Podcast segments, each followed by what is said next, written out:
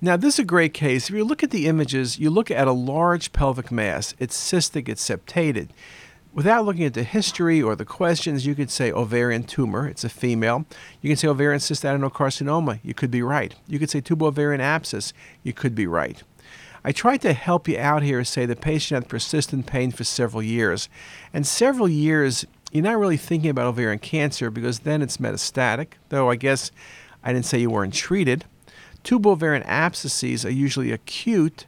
Meckel's, this does not look like a Meckel's diverticulum, and the answer is endometriosis. This is a wonderful example of endometriosis. You can have tiny implants on the colon. On this case, the colon was moving and displaced over, but it's just an excellent example.